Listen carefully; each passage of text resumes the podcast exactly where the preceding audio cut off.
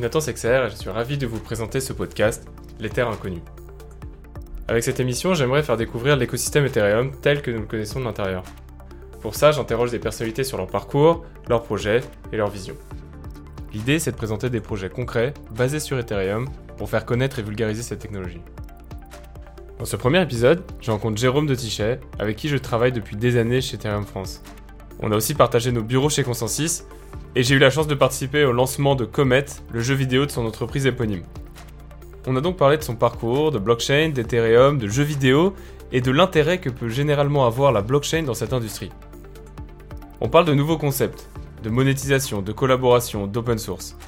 Enfin, on aborde les progrès sur Ethereum et ce qui pourrait faire que cette technologie touchera le plus grand nombre. Je vous souhaite une bonne écoute. Salut Jérôme, Salut je suis super content de t'avoir euh, sur cet épisode. Ouais, On va rentrer euh, en direct dans le, dans le vif du sujet et je te demande de commencer par te présenter et en particulier ce qui a- ce qui t'a amené à travailler sur Ethereum. Oui, bien sûr. Alors, je m'appelle Jérôme de Tichet, je suis le président d'Ethereum France et le fondateur d'une entreprise qui s'appelle Comet.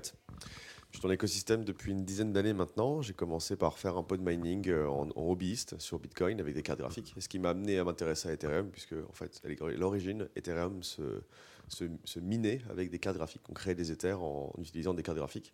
Et j'en avais, je me suis intéressé au protocole parce que euh, c'était pratique pour moi, de, vu que j'avais le matériel, de, commencer à faire des choses dessus.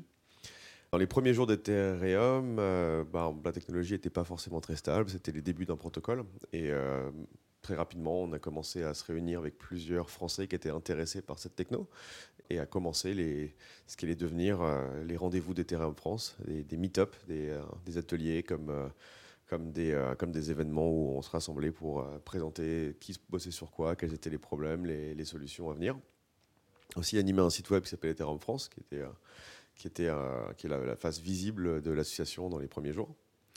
Et, et ensuite, à partir de 2017, d'organiser des événements majeurs, internationaux à Paris, avec EdCon, qui était le premier gros événement sur lequel Ethereum France a été impliqué pour organisation à Paris, et EdCC ensuite, qui a eu lieu euh, chaque année. Donc maintenant, c'est la, c'est la septième édition d'EdCC en comptant EdCon. Ce qui fait d'EdCC le- le- l'événement le, avec la plus grande longévité de tout l'écosystème blockchain. On a réussi à avoir une conférence euh, avant Covid, après Covid, juste avant le lockdown, juste après le lockdown.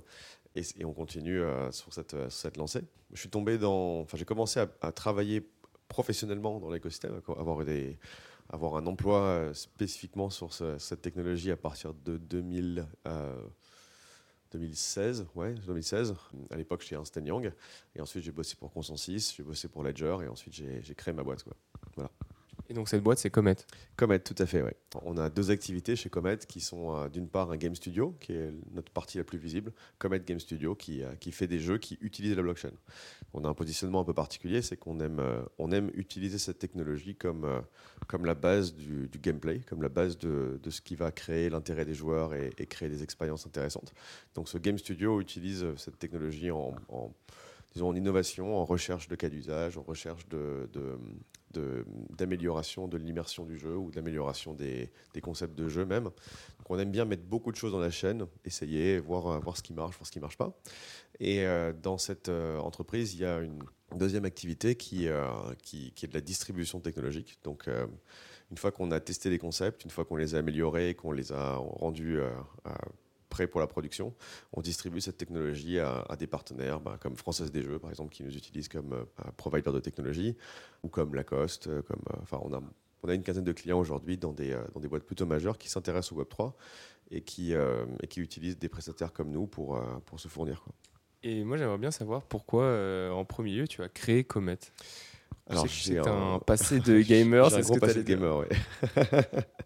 Euh, ouais, moi j'ai euh, j'ai eu euh, j'ai des parents qui ont divorcé quand j'avais 5 ans et euh, pour consoler les enfants qui étaient divorcés, on leur offrait des jeux vidéo souvent. Donc j'ai eu une console, euh, une Nintendo NES à l'époque, très tôt et j'ai j'ai eu un gros passé de gamer. J'ai beaucoup beaucoup joué. J'ai arrêté de jouer en prépa et j'ai euh, j'ai mis ça un peu de côté, même si j'ai recommencé à jouer en école un petit peu. Et, euh, et ensuite, euh, en adulte, de temps en temps, je me faisais des jeux qui me plaisaient. Et ma femme qui, qui me voyait jouer me disait ça suffit maintenant, il faut, il faut arrêter, tu peux pas jouer, on a des enfants, tout ça à la maison. enfin, franchement, si c'est ta passion, mais, mais crée une boîte, arrête de nous embêter avec ça à la maison. Donc maintenant, entre midi et deux, je peux jouer et dire que je fais de la veille technologique. Voilà. Super, bah, c'est marrant, j'ai à peu près la même histoire, sauf que moi c'était la, N64 et la Game Boy, donc, donc voilà. Mais et du coup, selon toi, pourquoi Comet a sa place aujourd'hui et pourquoi elle aura sa place demain dans l'écosystème?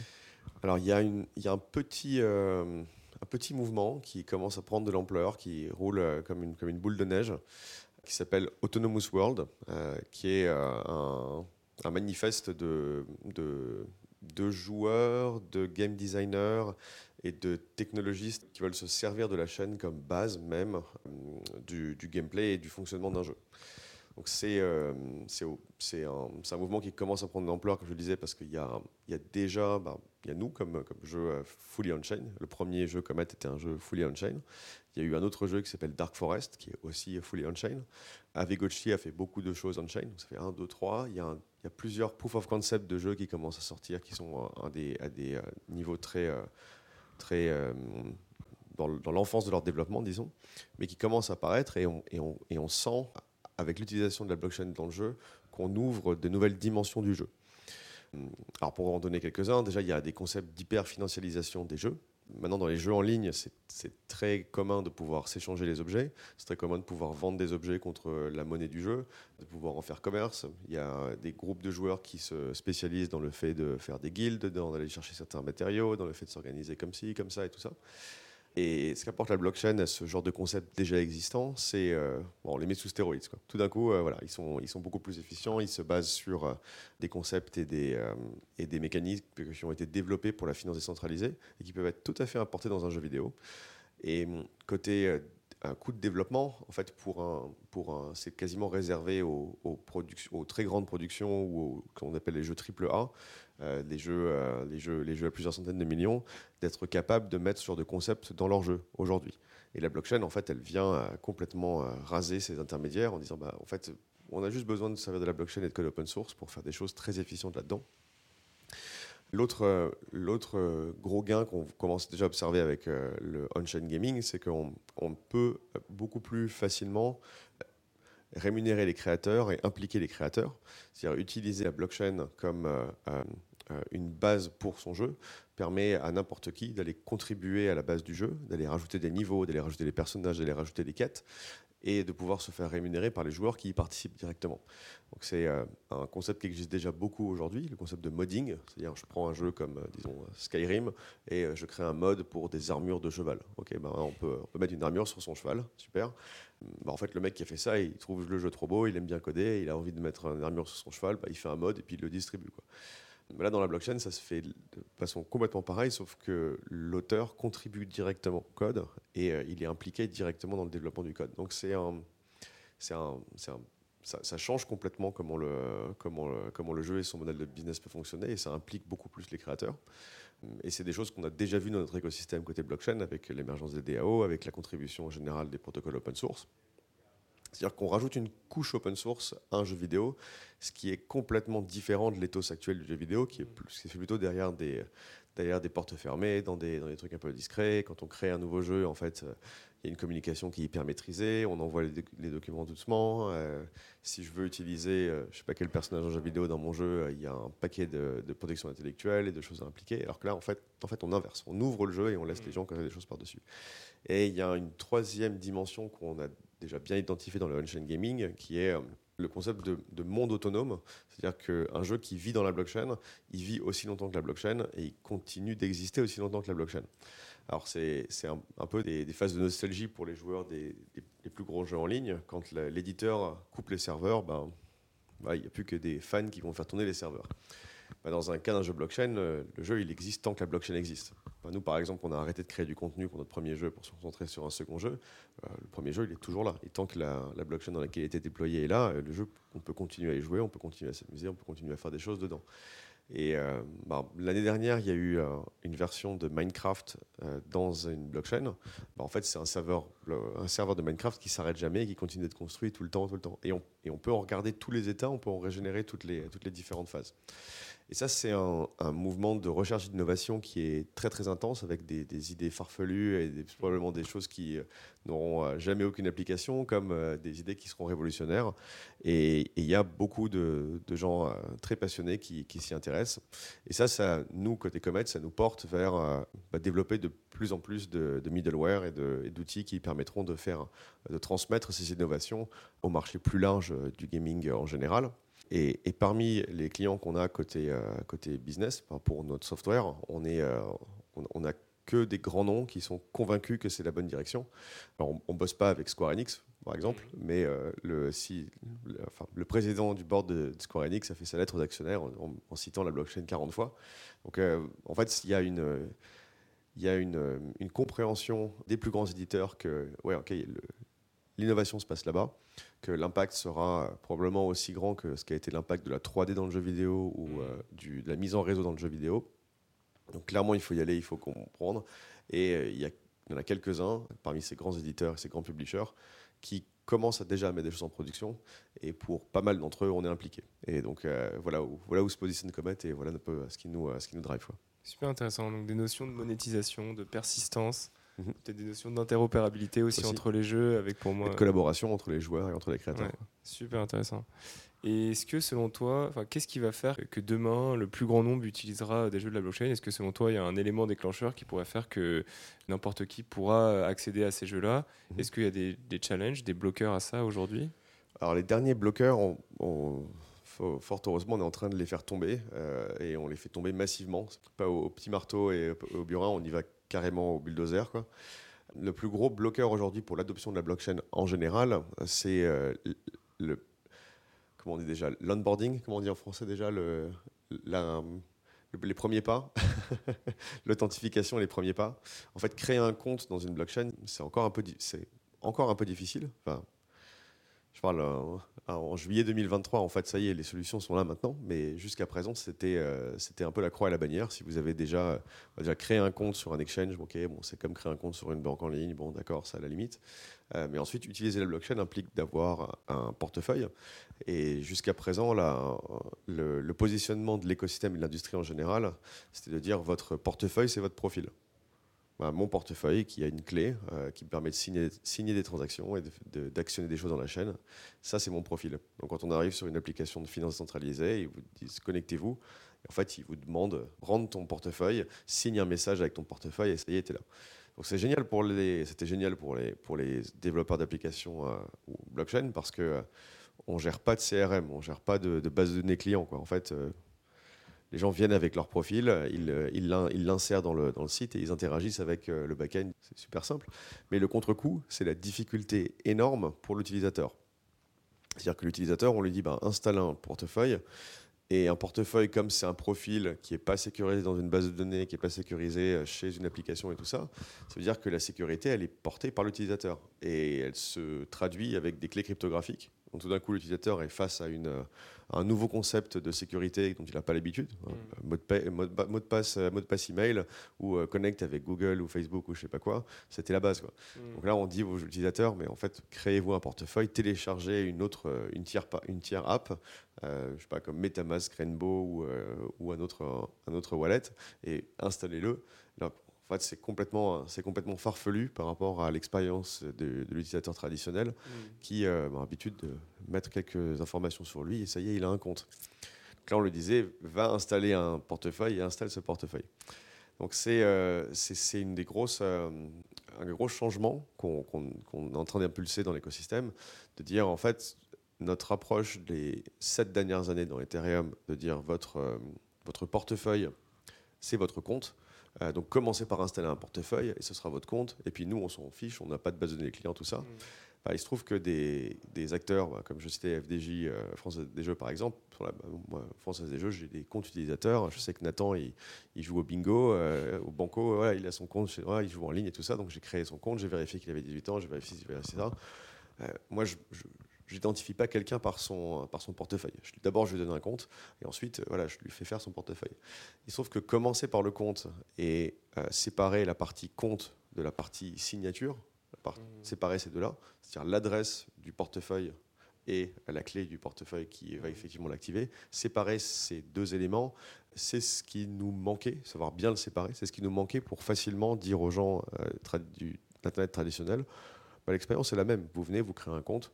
Après, au niveau de la signature, bah, on vous emmène euh, dans un, dans un parcours euh, d'amélioration de, de, votre, de, votre, de votre hygiène sécuritaire, de, votre, de vos pratiques. Et ça, c'est un, un, un, des gros sujets de cette conférence, de la conférence de cette année, qui est Account Abstraction, c'est-à-dire comment on abstrait les comptes. Donc il y a plein de plein d'innovations qui sont passées là-dedans. On va avoir probablement une dizaine de, de talks sur le sujet. Nous, côté Comet, on a, on a, publié une nouvelle, une nouvelle version qui est derrière un SDK, donc prêt pour des développeurs à pouvoir l'utiliser, euh, et qui euh, démontre comment on peut bien abstraire un, un, portefeuille et un compte dans la même manière. Donc pour répondre à la question, ce qui nous manquait, et nous on l'a, vécu sur notre, sur notre dernier jeu, qui sort de sa phase de bêta actuellement, euh, on a fait des campagnes de publicité, des campagnes d'acquisition pour voir ce qui marchait, tu vois, pour mm. dire euh, l'utilisateur traditionnel qui a priori aime bien le genre de jeu qu'on vient de faire, quand il vient se connecter, quand il essaie de se connecter, quand il vient sur la page, quel, quel est son ressenti? On regardait euh, quel taux de transformation on avait en disant non mais en fait on peut pas exposer ça, ça marche pas, on peut pas exposer ci, ça marche pas. Donc sans, sans jeter des pierres et dire qui sont les meilleurs, qui sont les moins bons, en fait quand on a commencé à mettre de la count abstraction, on a réduit euh, de 90% le churn. C'est-à-dire les gens, les gens arrivaient sur la page, ils étaient intéressés, et puis le login était tellement compliqué qu'ils disaient je m'en vais. Et en account abstraction, on, on fait, euh, on fait beaucoup, beaucoup, beaucoup, beaucoup mieux. Et euh, c'est assez impressionnant parce que le, Web 2, en fait, euh, l'attention et la compétition pour euh, l'attention des joueurs et leur donner du, divertissement là-dedans est assez forte. On ne peut pas se permettre d'être beaucoup moins disant que les acteurs classiques. Donc quand le Web 2, on arrive à se loguer en deux clics. maintenant, avec Account Abstraction, on peut se loguer en trois clics. Il n'y a plus besoin d'installer un wallet. On a des solutions équivalentes en termes de sécurité et, et bien meilleures en termes d'expérience. Et ça, c'est euh, un game changer pour notre, mm. pour notre industrie. Jusqu'à présent, la, la, la blockchain a, a, eu de la croissance par euh, une communauté active d'utilisateurs et de contributeurs qui sont passionnés par cette technologie, qui en sont convaincus, qui ont trouvé immédiatement des applications financières sur les jetons qui pouvaient s'échanger, qui pouvaient, qui pouvaient transporter. Mais maintenant qu'on va pouvoir enfin exposer cette technologie à du public plus, euh, plus traditionnel, mmh. on va pouvoir aussi avoir des applications grand public qui ne sont pas directement des applications financières, avec notamment du jeu, euh, de la traçabilité, euh, de, de l'engagement et de la gestion des comptes de fidélité et tout ça, parce qu'on on sait les onboarder correctement maintenant. Quoi. Donc on a résolu ces problèmes de, de, on va dire de parcours utilisateur. Ça y est, l'onboarding, c'est bon. L'onboarding et, et, le, et le ongoing, c'est-à-dire comment est-ce que je mets l'utilisateur sur mon application et je lui donne un compte blockchain mm. et je le fais signer pour l'activer sans trop m'impliquer en faisant quelque chose qui reste dans un concept euh, bien compris euh, Web 2 traditionnel. Et comment ensuite, une fois qu'il a son compte, bah, je lui permets de devenir de plus en plus fort mm. en blockchain. Ouais, ça a toujours été un, un, challenge et un objectif aussi que d'abstraire mm. ces, ces, complexités. Mm-hmm tout en euh, permettant à l'utilisateur euh, d'aller plus loin s'il le souhaite. C'est-à-dire que s'il veut rester souverain de ses mots de passe, de ses clés, de ses, potentiellement de ses actifs, dans le jeu ou dans d'autres applications, il peut le faire et, c'est ce que permet euh, bah, l'abstraction du compte. Donc c'est cette complexité qu'on avait depuis, depuis le, début d'Ethereum, depuis le début de la blockchain. Et donc ça, c'est vraiment une avancée. c'est une avancée majeure. C'est vraiment, vraiment une avancée majeure. Et les applications traditionnelles qui viennent dans le Web3 maintenant vont utiliser ça. Et ça, tout le monde va être surpris en se disant, mais je comprends pas. Euh, je regardais il y a deux ans, je me disais, mais ça, ça, ça va jamais passer à l'échelle, c'est trop lent, de toute façon, ça marchera jamais. Ah si, si, les solutions de scalabilité, elles sont là. Mais de toute façon, c'est trop compliqué, il faut installer un portefeuille et tout le monde, c'est trop compliqué pour tout le monde. Ah mais en fait, on n'a plus besoin de... mais qu'est-ce qui s'est passé? Euh, C'est-à-dire que tout d'un coup, en fait, euh, oui, tout était là, tout est là maintenant. Et ça a été très vite parce que les gros problèmes au niveau protocolaire ont impliqué beaucoup de jus de cerveau et, et beaucoup d'huile de coude et avec des gens très talentueux et très passionnés euh, dans la résolution de ces problèmes. Maintenant que les problèmes au niveau protocolaire de scalabilité sont derrière nous, en fait, l'attention la, et, la, et, la force de travail générale d'une communauté open source qui est très motivée euh, vient complètement casser la figure à ces problèmes. On a résolu les problèmes techniques, on a résolu les problèmes de, parcours utilisateur, de, pour, euh, d'utilisation, de simplicité d'utilisation de, mhm. la blockchain. Euh, est-ce que selon toi, donc, il y aura une application ou quelque chose qui fera que demain, euh, la majorité des gens utiliseront de la crypto, peut-être même sans le savoir? Alors c'est beaucoup plus facile de mettre un compte blockchain dans les mains de quelqu'un que de leur émettre un IBAN. Donc c'est vraiment, vraiment simple. Donc aujourd'hui, c'est, on, en est à ce niveau de, à ce niveau de maturité. Les, les jeux, à mon avis, seront les premières applications qui vont vraiment pouvoir émerger au sein de cette technologie, les premières applications non financières qui vont émerger au sein de cette technologie, parce le, qu'ils apportent quelque chose de nouveau à une industrie qui, qui aujourd'hui a, a, fait le tour de ces, de ces innovations techno. Euh, tout à l'heure, je citais la 3D et, la mise en réseau. Bah, ça y est, en fait, on a une, nouvelle frontière qui vient de, s'ouvrir, qui est, la blockchain, avec un nouveau, terrain à, explorer. Et, et, ce nouveau terrain sera de toute façon porteur de nouveaux genres et de nouvelles expériences pour les joueurs. Et je pense que c'est euh, d'autant plus, euh, plus probable que ce soit le gaming qui soit les premières vraiment applications grand public qui émergent, parce que toute cette technologie est orientée vers des populations plutôt jeunes qui sont un peu plus euh, perméables à ce genre, à, ce genre d'innovation. Enfin, en, termes, en tant qu'utilisateur et tout ça. Technophile. Technophile, voilà. Et aussi parce que les, euh, ça colle tellement bien en fait. C'est juste, ça s'adapte tellement bien. Pour prendre un exemple, je citais Skyrim, un jeu euh, Heroic Fantasy euh, dont il existe aussi une version en ligne. Euh, voilà, je crée un personnage, je le customise. Bon, bah, ce personnage, une fois que je l'ai customisé et que je l'ai créé, ben, en fait, ça devient un objet dans la blockchain voilà, ça, peut être, ça peut être un compte. En fait, le personnage peut être emprunté comme un compte. Mmh. C'est-à-dire que je vais explorer, faire une mission, euh, je collecte euh, quelques objets importants, euh, je collecte parfois peut-être même un objet unique, un objet légendaire, je collecte des, de la monnaie du jeu, j'échange des objets aussi pour pouvoir forger, des, forger de nouvelles armes, forger de nouveaux, nouvelles choses, je récupère de l'expérience. Tout ça est enregistré dans la blockchain. Les objets sont associés au compte du, du, personnage que j'ai créé. Euh, qui contrôle le personnage que j'ai créé? Bah, Une clé euh, qui a été générée par le, par, le, par le jeu ou qui a été générée par moi, dont j'ai pris le total contrôle ou dont je partage le contrôle, que je protège. Euh, quand on voit qu'un un, joueur d'un jeu comme Skyrim met 60 à 100 heures de, de, plaisir de jeu là-dedans, ça y est, on lui donne son personnage. Maintenant que ce personnage il existe comme un compte, est-ce qu'il a envie de le monétiser? Est-ce qu'il a envie de le vendre à un ami? Est-ce qu'il a envie de l'échanger contre un autre personnage? Parce que ouais, j'ai peut-être pas envie de remettre son heure dessus, parce que j'ai envie d'essayer autre chose. Est-ce qu'il a envie de l'échanger contre un autre personnage d'un autre jeu? Et voir est-ce que euh, quand le prochain Skyrim sort, est-ce qu'il a envie d'utiliser le même personnage, est-ce qu'il a, est-ce que c'est portable et tout? Hum, c'est voilà, le genre de possible que, que ça ouvre. Et, c'est quasiment natif, en fait, cette industrie qui est déjà là. C'est comme si, euh, en fait, si on avait eu ça depuis le début, on l'aurait fait comme ça. Mais là, maintenant qu'on a déjà fait beaucoup euh, sans la blockchain, en fait, on va pouvoir se rendre compte qu'on fera beaucoup plus avec. Ok. Si on reprend un peu de recul, dans l'écosystème Ethereum euh, en général, j'aimerais te demander si tu voyais quelque chose en particulier qui excite notre communauté, qui nous anime, nous, mais que le monde ne voit pas. Tu aimerais bien que le monde voit. Alors, Account Abstraction, c'est clairement le, sujet, euh, le sujet chaud en ce moment. Sans rentrer trop dans la technique, on a euh, aujourd'hui on, a des solutions pour mettre beaucoup plus de choses dans la blockchain qu'on en mettait avant. Il y a encore pas mal de défis technologiques qui sont très bas niveau dans ces, dans ces solutions de passage à l'échelle. Il y a un sujet que j'aime beaucoup qui s'appelle Data Availability. Donc, euh, disponibilité des données. Donc une blockchain, euh, comme son nom l'indique, c'est une chaîne de blocs. Et dans ces blocs, euh, il y a toute l'historique euh, de ce qui s'est passé d'un bloc à l'autre. C'est ça qu'une blockchain est construite par agrégation successive de l'ensemble de ces blocs. Donc quand on regarde une blockchain, on a l'historique de tout ce qui s'y est passé. Mm-hmm. Dans les solutions de, passage à l'échelle qu'on propose aujourd'hui, qui sont, qui sont matures aujourd'hui, l'historique de ce qui s'y passe, l'historique de toutes les transactions qui ont pu avoir lieu dans ces solutions de, de passage à l'échelle, on ne sait pas trop où les stocker, on ne sait pas trop où, les mettre, on ne sait pas trop si euh, il faut en laisser une trace, on ne sait pas trop s'il faut euh, euh, montrer, donner juste des preuves que ces, transactions ont été correctement enregistrées et que les modifications qu'elles apportent ont été correctement passées.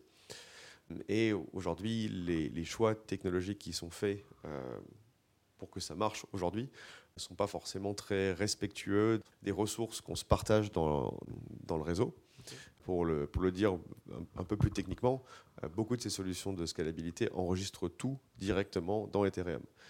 Bon, ben, enregistrer dans Ethereum, ça veut dire que il y, a une disponibilité sur l'enregistrement. il y a une place il y, a un contenu d'enregistrement qui est disponible à chaque bloc. Si tout le monde enregistre dedans, au moment où on va commencer à en avoir, en avoir trop. C'est ce qui anime aussi euh, la plupart des développeurs cœur du protocole, qui, euh, qui essaient de trouver des solutions pour améliorer data availability il y a des choix techniques qui peuvent être faits pour être beaucoup moins disant et beaucoup plus respectueux de, beaucoup moins disant de la disponibilité des données, mais aussi respectueux du, du, protocole en général. Et, et toutes ces voies de recherche pour améliorer cette disponibilité des données vont être ce qui vont, euh, ce qui vont animer les, les, les, développeurs euh, sur les couches les plus basses du protocole pendant les, les 18 prochains mois. Et, et il y a déjà de très bonnes pistes, voire des choses qui sont en train d'être implémentées. Euh, mais à quelle, à quelle, échéance et à quelle vitesse on va les avoir, ça, on ne sait, on sait pas encore à quel moment ce sera, ce sera prêt pour la production. Euh, mais c'est clairement, des, euh, clairement des débats qu'on a beaucoup aujourd'hui dans, dans, les cercles les plus techniques. Genre, OK, data availability, comment vous y prenez, comment vous y prenez Vous préférez faire ça Vous préférez des, des, des zero knowledge proof Vous préférez comme ci Vous préférez mm. comme ça Est-ce qu'on met ça, déporte ça sur un autre, autre réseau? Est-ce qu'on le garde dans Ethereum? Hum, donc en fait, on voit ces problèmes arriver euh, potentiellement et on, a déjà des solutions. Et maintenant, on, met le pied à, on met le pied à l'étrier et, le, et le, la main à l'ouvrage euh, pour, euh, pour, les, pour les mettre en place et, prévenir ces problèmes avant qu'ils arrivent. Ok, donc potentiellement, une fois, si ces problèmes sont résolus, ça permettra à des jeux potentiellement de, d'atteindre le plus grand nombre.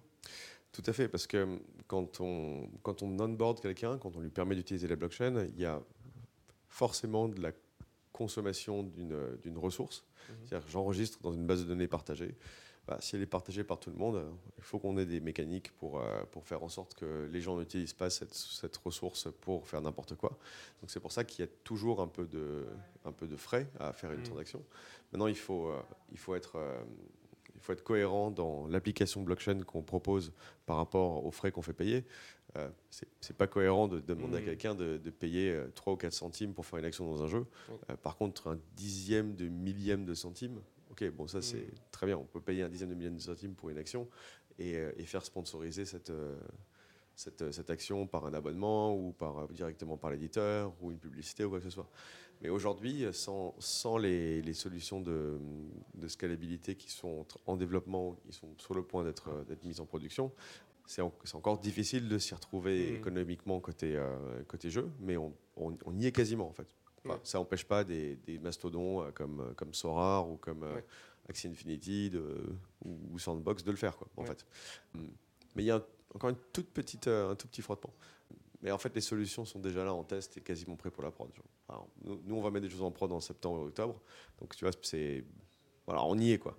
On y est, mais on sait que, on sait que euh, le prototype est bon, qu'il va très vite, qu'il y a encore des améliorations mmh. sur l'aérodynamique et, et, le, torque du moteur, mmh.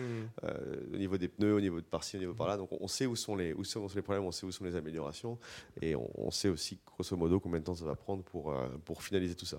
Mais c'est déjà bien, on peut, on peut rouler avec ces prototypes, on peut les envoyer sur la chaîne de production.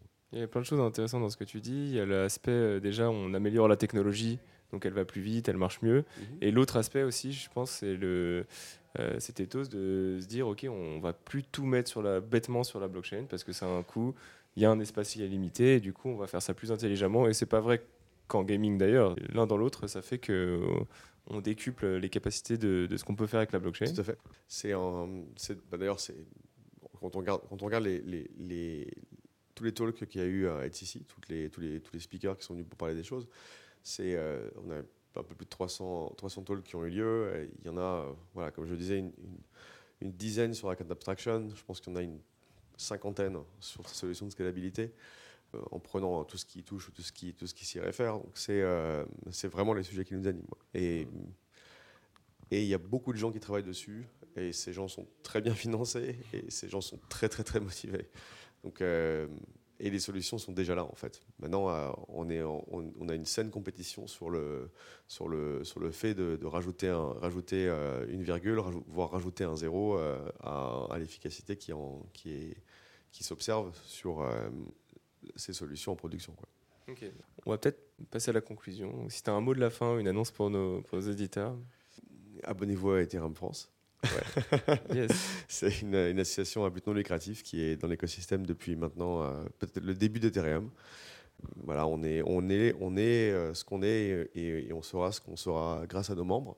Beaucoup de gens de l'écosystème français, des, des startups et de la recherche et même international, et français international, francophone international, euh, sont passés par Ethereum France, sont venus à des meetups, sont venus à HCC, sont venus tout ça. Euh, si le sujet vous intéresse et que vous cherchez de l'information de qualité, no bullshit, euh, pas, pas des news, pas de trucs tape à l'œil, pas de conseils de trading, mais juste je veux comprendre et je veux découvrir comment ça se passe, bah, c'est Ethereum France. Voilà. En effet, en 2023, on a relancé le processus d'adhésion qui, grâce à un NFT, euh, vous permet de, devenir membre de l'association, obtenir un droit de gouvernance et participer activement euh, aux activités de l'association. Tout à fait. Merci beaucoup, Jérôme, c'était super. Merci beaucoup pour l'invitation, à bientôt. À bientôt. Un grand merci de nous avoir écoutés jusqu'au bout. J'espère que ça vous a plu, mais je suis preneur également de vos retours, bons comme mauvais. Alors n'hésitez pas à me contacter sur Twitter.